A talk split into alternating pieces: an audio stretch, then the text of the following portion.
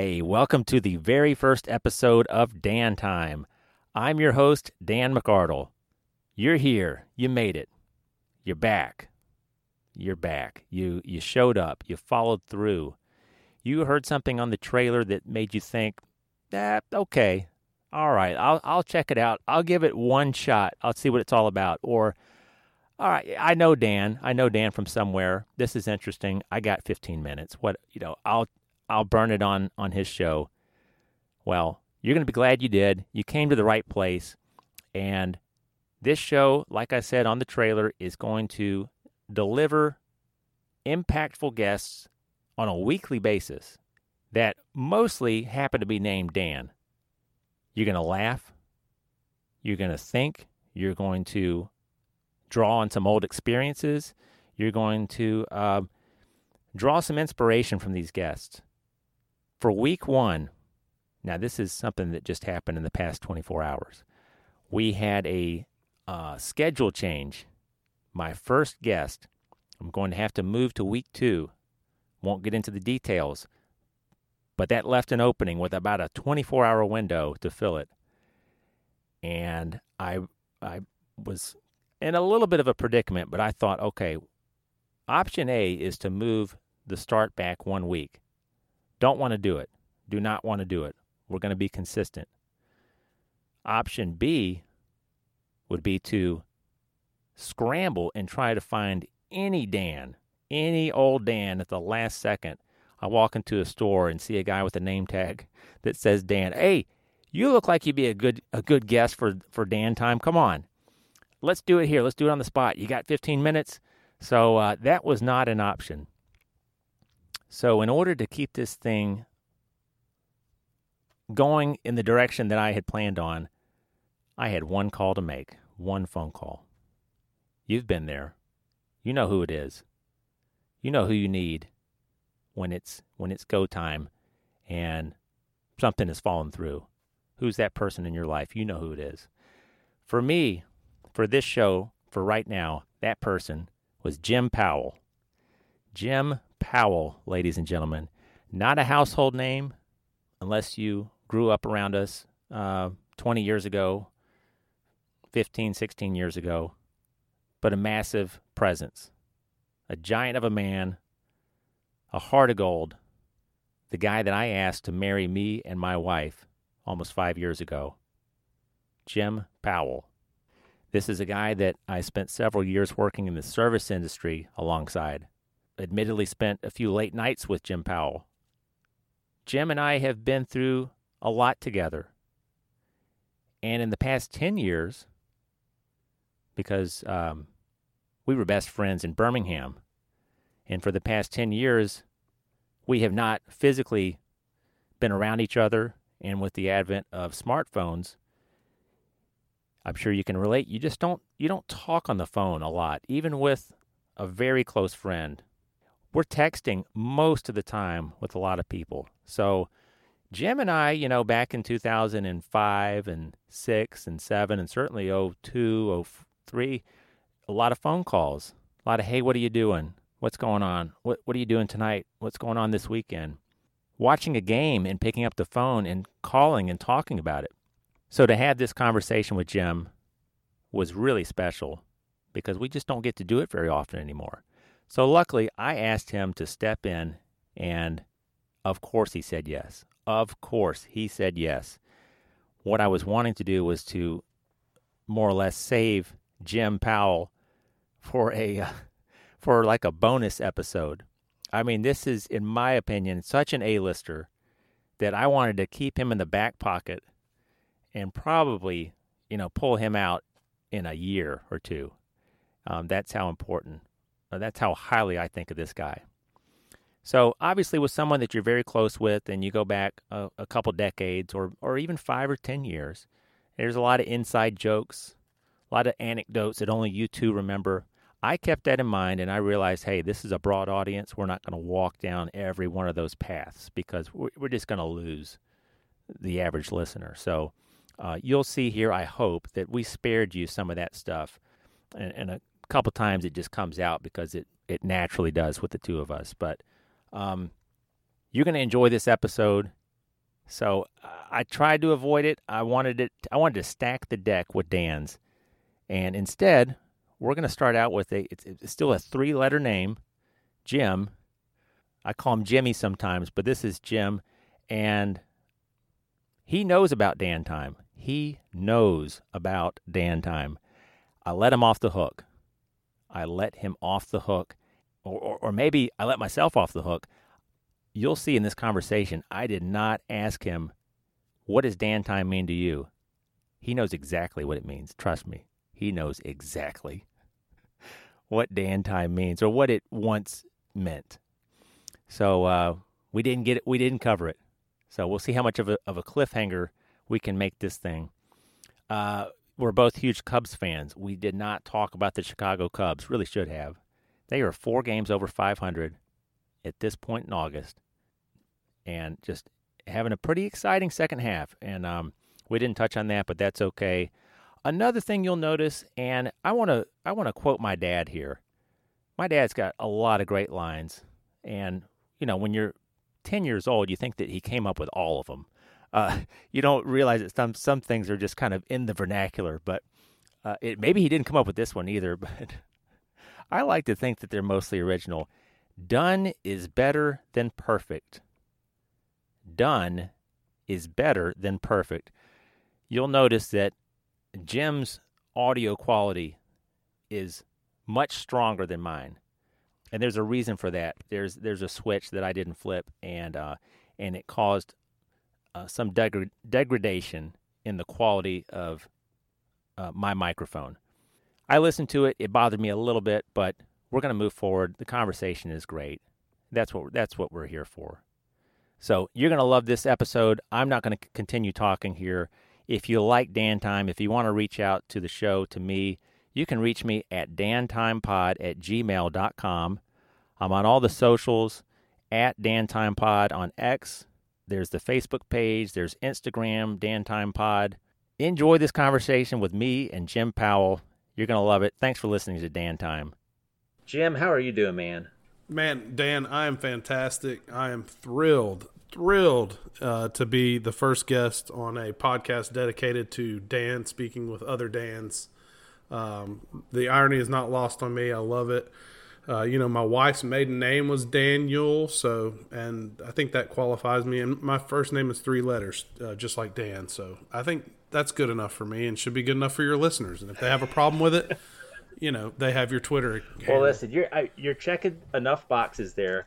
I would be lying if I said that I'm not slightly disappointed that we didn't save you for a bonus episode or, just this was 24 hours ago. Jim Powell was not going to be the kickoff guest on Dan Time. I mean, why would you be? I did not bill it to be somebody other than a Dan. I've basically been lying to my listeners. I mean, those 2 people out there are been like for at least those 2 people out there. For the past week. I mean, I've been promoting. I've been tweeting or zeeting or whatever they call it. Are you going to have to go into hiding when this drops for fear of repercussions that your listeners will revolt because you're not having a Dan on to start Dan Time? I think we're not barely making liftoff here. I mean, this thing is DOA, Jim. No, it's not. This is fantastic. All credibility has been lost. No, this is great. You're Dan, and so this is Time with Dan. Dan Time. If people get dual Dans, that's just a bonus. Well, listen, so Quim and I, we go back over 20 years. So we graduated high school together. We became really close pals in the early 2000s. And back then, we always talked on the phone. I probably called Jim Powell daily, usually after hours, usually, hey, what are you doing tonight? And so for those of you listening who may be 27 years old or even 34 years old, and you really don't have any experience with this, you kind of had to do it out of necessity. In some ways, I miss it. In other ways, when you picked up the phone to call your buddy to see what was going on that weekend or that night, you're not staring forlornly into a blue screen, pumping out a message that, is pretty straightforward, or you're saying, hey, man, what's going on? But, you just get animated. And I'm rambling here, Jim, but that's what we used to do, and we don't really, you and I don't talk anymore like we used to. This is a real treat for me. Even though, like I said, I couldn't deliver a Dan out the gate, ladies and gentlemen, this is by far the next best thing. Absolutely. The next best thing to another Dan Quayle or, Dan Deerdorf, as you've said in the past. And of course the Mount Rushmore has to, the head at the top is your boy Dan Marino. So I'm happy just to be here, and love speaking to you about, things that are going on in the Daniverse, as it were. So, I'm happy to talk to you as long as you'll have me. And again, I'm just, honored to be your first guest. And, I'm sorry to everybody who comes after me because they're going to have a whole lot to live up to. Big shoes to fill. There you go. Well, yeah. And you would think that starting a show called Dan Time, that I would just have Dans from near and far just beating down my door, trying to get on, trying to get on the show. And maybe I had a little bit of that expectation. Not that they'd come out of the Woodworth. What did I say? Woolworth? Woolworth's the old drugstore from the Five and Dime. They haven't come out of the Woolworths. There's episode. Woodworth. There's another episode idea. Yeah. But yeah, I thought, okay, well, I'll just kind of reach up and grab a Dan, and we'll have an episode. Folks, let me tell you, if you're thinking about starting something like this, and your name is Josh, or your name is Susan, or whatever, they're just not. People like to talk. People like to be heard. People aren't just crazy about being recorded, though. Probably a little harder. I'm proud of you for just approaching, every Dan on the street you come across and asking them to be on a podcast with you. And trust, me, I'll do it. The thought crossed my mind this week because I had a late cancellation, which is no big deal. This guy you're going to love our first Dan out the gate. But I thought, okay, if I go to the store, if I go to Dollar General or something, and I see a name tag, and that name tag says Dan, I am pitching this guy about being on the show. Oh, sure. The light would shine down. Angels would sing. It would be kismet. It meant to be. It. But no, this is going to be fun. And Jim, what better way to start off than to have you here? You married my wife and I. We worked some of our best years, our formative years, our wasted youth time period. We worked together in an awesome pizza restaurant, Mellow Mushroom, which regionally some of you might be familiar with. Jim, let's kind of jump off right there, and I've got a lot of things I want to hit on, but Mellow Mushroom. When was the last time you ate? Oh my goodness, we ate there. Oh man, maybe 2 weeks ago. They opened a second location down on Highway 280 down yonder, and we just happened to go in there. We love it. My daughter is just enraptured with their pretzels with beer cheese, which is not the beer cheese we didn't have when we worked there. But their beer cheese dipping sauce is outstanding. That's literally one of the 4 food groups for my daughter, along with real pizza, chicken nuggets, and Texas toast. Does she ever take a carrot or a celery stick and scoop ranch and basically use that vegetable, that vegetable as a vehicle to just get ranch? If good parents would probably have worked that in with their kids. We were not able to do that. She may use a piece of pizza crust and dip it in ranch, but she never would put a carrot or a piece of celery in ranch and eat it. She is not a vegetable eater, unfortunately. We failed in that category, but yeah, she'll eat some fruits, but yeah, Mellow Mushroom is one of our faves. Yeah, let's stay on target here with Mellow Mushroom. We're not going to sit here very long, but Mellow Mushroom Pizza Bakers. I mean, I didn't know I'd be plugging them, but tell me your thoughts when you think about 2002. I think you started in 01 there, and I came on in 02, but what do you remember? What's your takeaway from that time period? Well, I mean, I loved it. I'm obviously super fond of it and have fond memories because I met my wife there. It's also, with New Girl,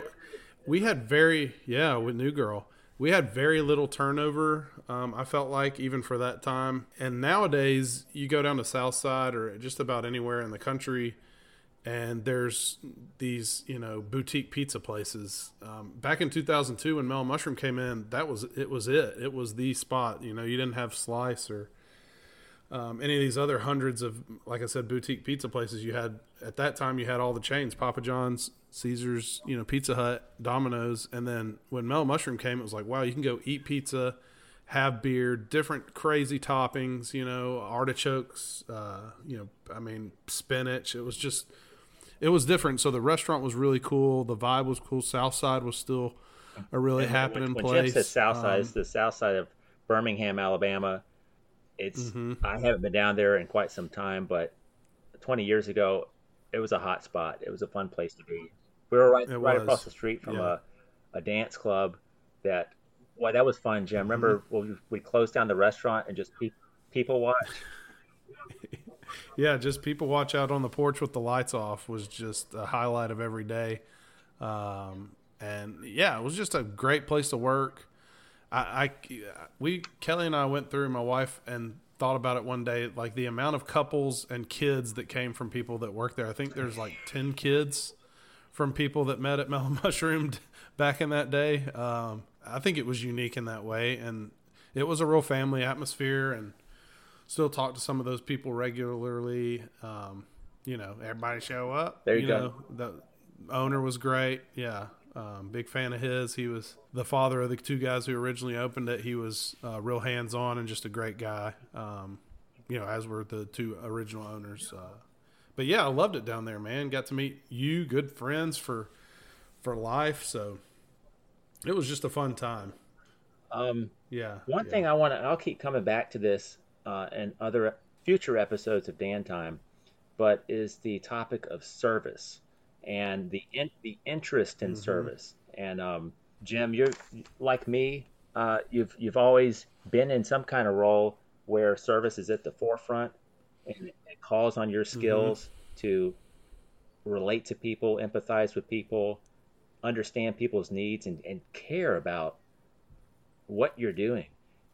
Even back then when we were college students, and like you said, we're kind of got one eye peeled and in this direction of, you know, going out and doing these things and hanging out with friends. But could you remember even back then where it was important to you when you showed up at work to, hey, I'm gonna do a good job tonight? And how do you relate that back then and where your head was versus today? Like with the staff of restaurants currently when I go in and have or just like how you feel about how you go about your business. You know, we won't really talk a lot about, you know, your day-to-day life, in that regard.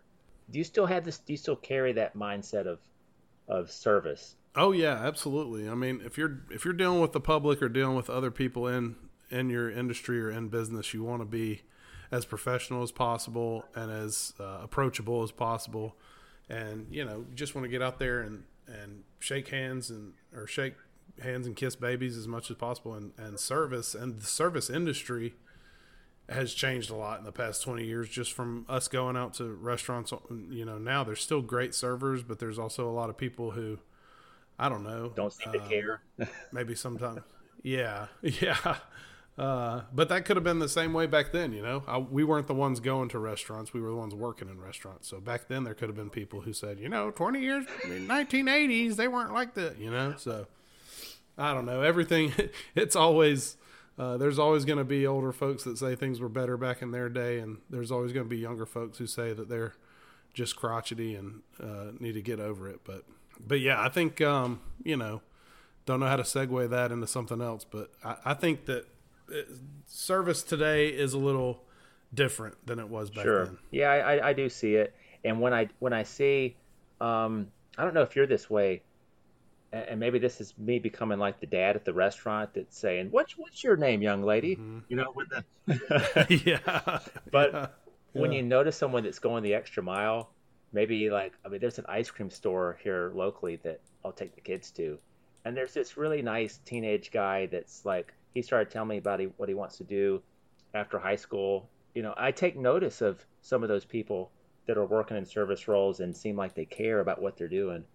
Oh yeah, they stand out for sure. So that's one thing I'll touch on with each guest as we go along.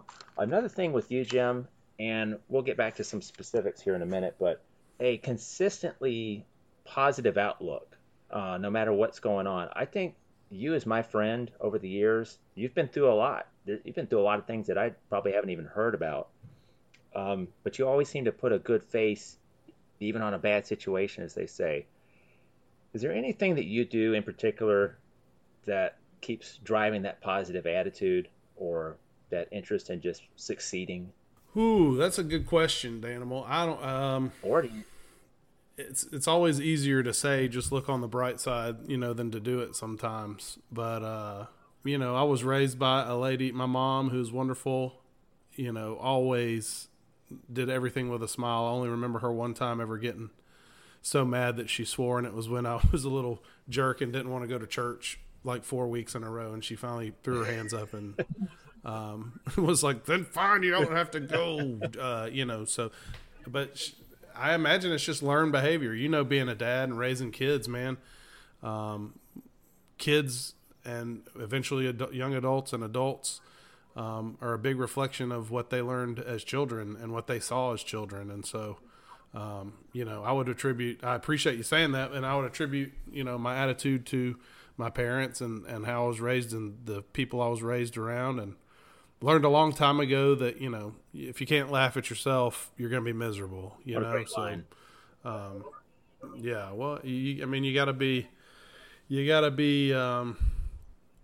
be happy. I do not think that way about myself personally. I sometimes feel like I'm just a storm cloud, but maybe that's inward and I'm a little too hard. One thing I always thought was just, it's hilarious on one end and very unique on another. A lot of people don't know this because the world just doesn't know about Jim Powell. That's what I'm trying to improve upon here. Yes, but Jim over time. The years, Jim, I don't know if you still do this. I started to notice that you had a different expression in almost every picture that you'd be captured in, whether it was with me or another group of friends. And I don't know if that was like deliberate or your thing, but I just thought that was so cool, and it kind of speaks to, here's a guy who does not take himself too seriously. It is hard in this world, I think now, to be more relaxed. Don't take yourself so seriously. Don't worry about what people are thinking about you. It's probably particularly hard on teenagers. And when my kids get older and start going through middle school, to just, don't worry about what they say. I think that was a lot easier when we were growing up. And when we were growing up, it wasn't that easy, but it's hard. I think it's really hard now, but you really have just embodied that quality, and is one of the reasons why you're one of my closest friends. I'm getting real close to the edge here, Jim. So we're not. Oh my goodness. Well, yeah, I appreciate. I'm just sitting here blushing and wiping away. There's cutting onions in here. I'm so appreciative. Thank you for bringing me on. This has been a real boost to my confidence. This was coming, did you? No, thank you. This is what Dan Time's going to be every week. You can have me as a guest, twice a week. I'm fine with that. But, but yeah, you're too kind. And, I'd say the same about you, man. And, I was, friends are very important to me because I'm not an only child, but my brother and sister were a good bit older than me. So much older that I really don't remember them living in the same house. They were 14 and 12 years older than me. So, and I had cousins, but they lived far away, that we weren't in the same city.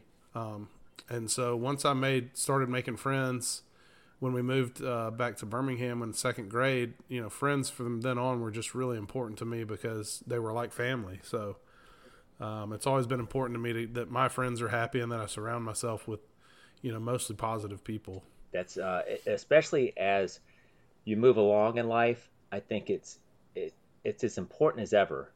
And there's almost a point where you have to make that split with maybe a pack of friends or a group that you enjoy being around, where you have to say, all right, who's going places and who's not. Or just going different directions. Or really in the age that we live in with FaceTime and group text, you can get out of your hometown. I know not everybody, I did, but you don't have to. But if some people are considering it, and you have the means, if you're still single and you're just running around with the same 3 or 4 people, and let's just say they're not doing anything productive, and you go and hang out with them and they don't have anything uplifting to really talk about. This is me speaking to the listeners, to both you guys. all get out of that and think about, make a plan about how you're going to get out of it. Don't just say, oh, it'd be really nice to move to Nashville. Oh, you know, maybe I'll do that next year, or maybe I'll think about that. Make a plan in small steps. But you really don't even have to move. You don't have to move to another state or move from a physical address. Sometimes it's just changing a job and figuring out what are the little steps that I can take that I could just start making this happen. But I'll talk about that more in future episodes. But yeah, Jim, I've always just found you to be someone, and you're probably a little too hard on yourself in that regard, but that people are drawn to. You seem to have an easy ability to just talk to the guy on the street, which is something that I really seek out in friends is, you know, if we're out somewhere and all of a sudden I turn around and say, where's Jim? Where'd he go? And then you're across the, let's say the bar, and you're just like standing there talking to someone that I don't recognize. And it's been going on for 12 minutes. Like, that's a good quality. Well, there's an interesting story, and well, you may have a few of them, but haven't there been some public figures that you've seen out in public and said, hey man, not so much can I get your autograph, but or any story like that you want to talk about? Oh, yeah. I talked about it on the podcast I have, or used to, or on hiatus podcast, Gimmie 10, but we were in, me and a couple of our friends went to Nashville to watch a Titans game. And so after the game, we had to stop at White Castle because we don't have those here in Alabama for our for the Dan Time international listeners. And White Castle is just a miniature slider burger place. And they basically have, you know, two tables. It's all order and then stand there and wait. And my goodness, the wait is – it feels like 30 minutes when you've had four beers at the Titans game. And so we're standing there, and after we order, I look over my shoulder, and it's James Carville, who I'm sure you know. I know you know. JT on our podcast episode had no clue, but he's a political pundit. He used to work for Clinton, right? I think anybody that's younger than 42 probably. It's not a household name, but no. But he's wasn't his wife conservative, and he was pretty liberal. And it was an odd pair. They have a debate show or something, or I mean, you'd know the guy though. He's super. I think he's from Louisiana. He's from Louisiana. He was decked out in LSU gear because LSU had played Vanderbilt. If your dad had CNN on in your house during the Clinton administration, you've heard of this guy. Yes, which my dad did. Yeah. Yes. Oh yeah. And so I was like, James Carville, and he was like, yes, how are you? And I was like, good. He's captive. Man, he's waiting on his burgers. He cannot get away. Yeah, he can't. Yeah, he can't. It's a tiny restaurant. You know, he can't like get his drink. So I'm just, and like I said, I'd had a couple drinks at the Titans game and was even more open to social interaction. So I was just chatting him up, and for the first couple minutes, it was okay, but then when it was done, he basically did the whole full 3/4 body turn away from me to just look at the wall. So I kind of got the hint and just stopped talking. But yeah, I loved seeing him, and yeah, seeing random folks out, famous people is always fun. I always wonder, like some people that talk for a living, they're analysts, they're on TV a lot, or they're on radio. I don't know. Maybe there's some of them that like to just talk nonstop, and they'll engage everyone on the street. And there's probably others who are like, let me just get my to-go order here from Applebee's and just get out of here. Yeah, leave me alone. Well, he was nice. But heck, I don't like talking to you say that I like talking to random people. It depends on if they have something interesting to say. So... He probably gets tired of just every rando coming up. I don't know if you watch. Well, actually, I know you do because I sent you the first season DVD. But Impractical Jokers. Oh my God! Just in the past year or so, when that show's popularity has exploded, I get told once a week that I look like the fat guy Sal from that show, and I am just so over being told that I look like him. It's the first time in my life I've ever been, had a celebrity doppelganger. And so I was always wondered, because I would tell people they look like somebody and it would frustrate them. You know, like our friend Dave would get so tired of people telling me look like Russell Crowe. And this was when Russell Crowe was a good looking dude, you know, 20 years ago. I was like, man, better Russell Crowe than John Lovitz or something, you know? That's a great example. It's hard to think of celebrities where across the board, if you were to say to your friend, hey, you look just like Sandra Bullock, you know, there's like probably 5 or 10% of them where it's just an automatic compliment.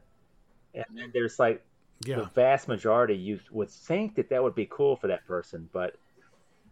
Yeah, but people do not like it. You could say, man, you look like Brad Pitt. They'll be like, shut up. I've been told that, you know? It's like, it's better than Sal from Impractical Jokers, the fat guy with the, you know, now, see, bad hair. I recognized that 10, 12 years ago, and I'm like, that kind of looks like Jim.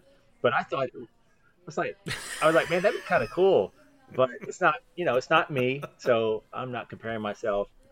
I haven't gotten too many of those celebrity comparisons. Who have you gotten? You've gotten some before, though? Long, long time ago. I think somebody, when I was working at TGI Fridays, mentioned Ewan McGregor. I don't know if he's what that guy does anymore, but I got that once. Yeah, I could see that. That's a good one, yeah. He's Obi-Wan Kenobi. Other than that, I mean... that's a good one, Dan. Rick Smits, maybe, from the...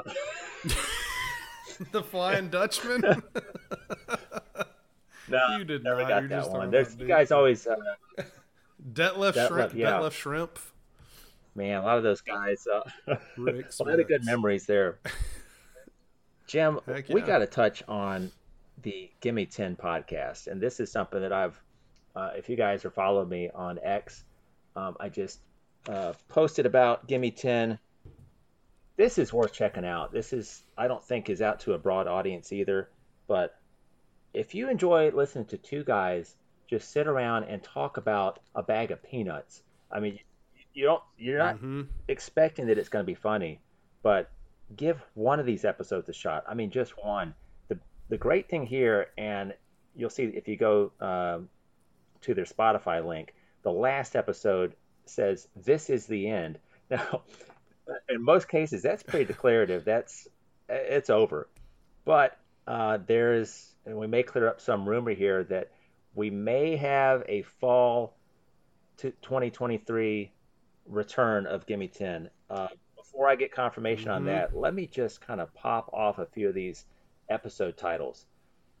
Christmas gifts, movie theaters, Halloween candy in two parts. There's a part 1 and part 2 Halloween candy episode. Cobra Kai.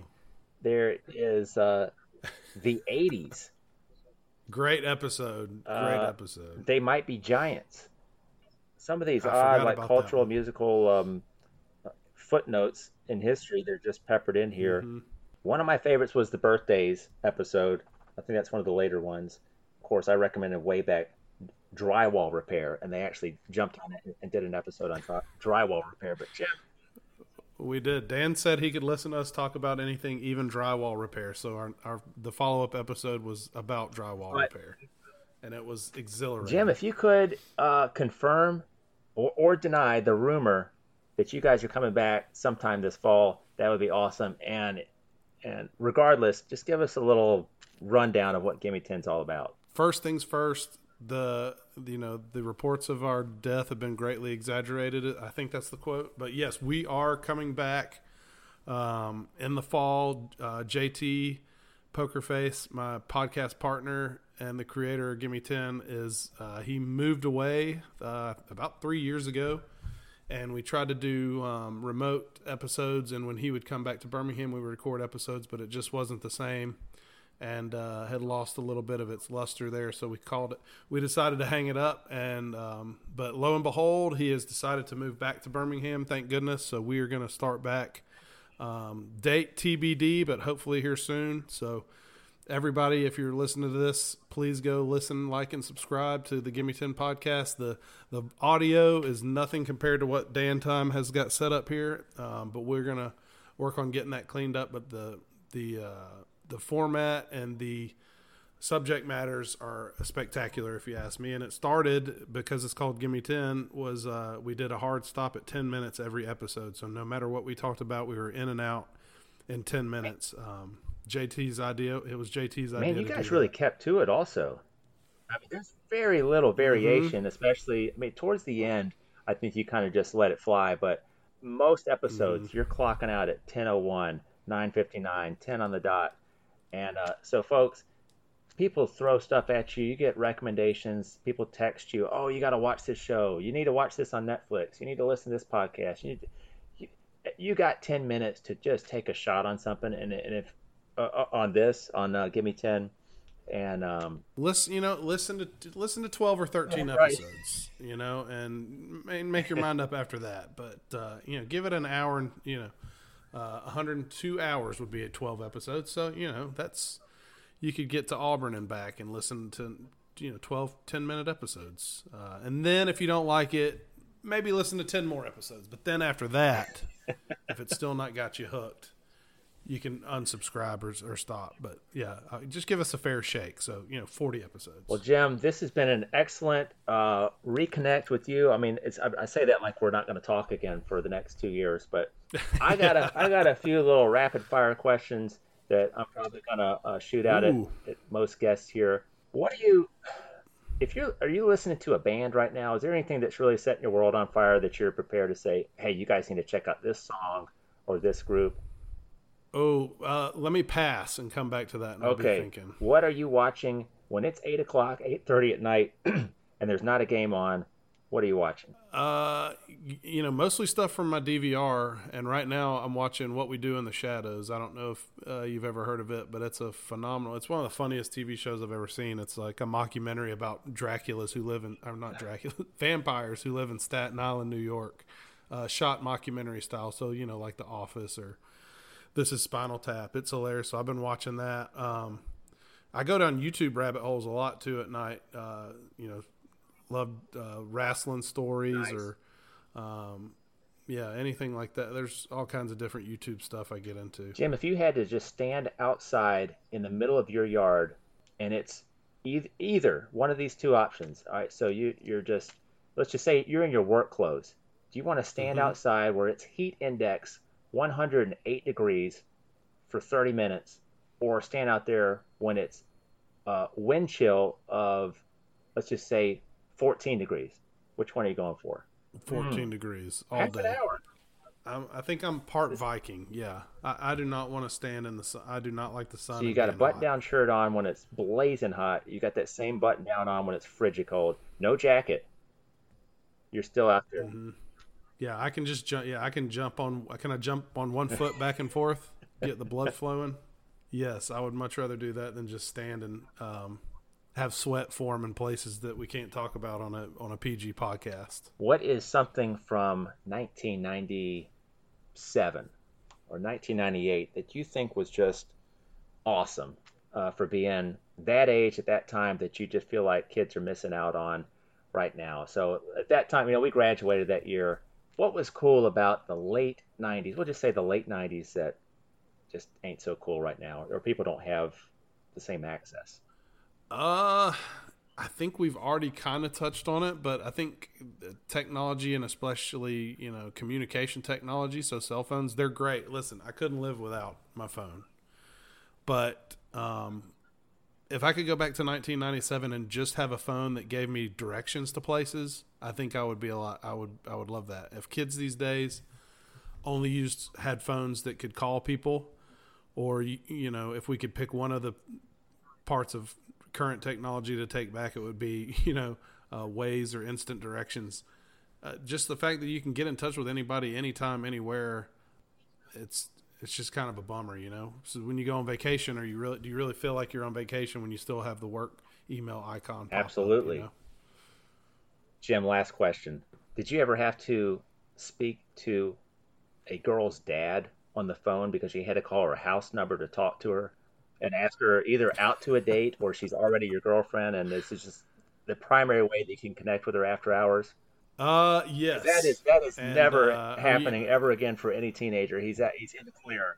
Doesn't have to deal with it anymore. No. Well, I mean, if he goes to her house to pick her up, you know, if somebody's going to come over to take Ever out, he's going to have to come in and sit and talk to me for a couple minutes before they leave. So I remember several girls' dads being pretty intimidating. I mean, they weren't doing the whole pull out a shotgun and shine it up while we talk, but it was always nerve-wracking. But, yeah, you don't have to worry about that nowadays with phone calls. I remember, I think it was the homecoming dance. This may have been 10th grade.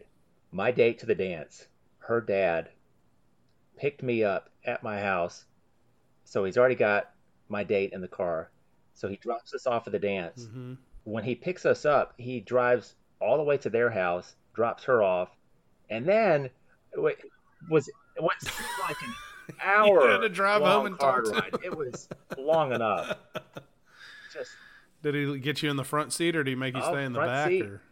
And he wasn't too hard on me, but it was just that. Again, this is 1994, so you don't have any phone to fiddle mm-hmm. with. You don't have anything to just, let me just burn away the time here in this uncomfortable situation. You're just riding with this girl's old man for what seems like an eternity. Did he talk, or was he not a big talker? Nice guy. Not I wouldn't even say was dead in conversations, because I was too like frozen to even like talk freely or loose with him, but that probably still goes on a little bit. I've got, you know, my kids, and it's kind of fun thinking about how you're going to treat the girlfriends and the boyfriends, and I'll be easy on them, but have some fun at the same time. Yeah, I can see you pulling a lot of legs and messing with guys and gals for sure. Well, Jim, we could go on and on. We're going to have to do a part two. Oh, hey, before you sign me off, I got to circle back to your music question, and it's recently watched the Ken Burns country music documentary from PBS, and if people haven't seen that, they need to search it out. And I've been on a real big golden age of country music kick, so I'm listening to a lot of older, I guess silver age is what it would be. So, you know, Merle and Waylon and George Jones and all those folks. So that's what I've been listening to. So now you can sign off and tell me how great I am again and talk about it. Well, Jim, since you mentioned that, and I'm going to have to put you to the test here. You want to sing us out with some George Jones, maybe She Thinks I Still Care, or... Just because I asked a friend about her. Perfection. Oh, gosh, that's terrible. You got to cut that out. All right, Jim. Jim Hammer, Jimmy... however many nicknames that you've had over the years. This has been awesome. This has been more than I expected, and hopefully you guys at home or in the car have enjoyed the episode as well. The first episode of Dan Time in the books. Remember, you can look us up on X. It's at Dan Time Pod. We're also on Facebook. We're on Instagram. Jim, I don't know that we talked a lot back in the day, but did we ever have a 40-minute conversation on the phone? Man, maybe on one of us being on the way to the beach or something, but I don't think so. This has been great. Thank you so much for having me, Danimal. It's been awesome, and I'm just honored to be the first guest on a podcast dedicated to Dan, speaking with people named Dan. Jim, thanks for being on, and remember, wait until it is 7:48 at night to go out and cut your grass. Do not give yourself a heat stroke. You guys have a great week, and we will be back next week on Dan Time.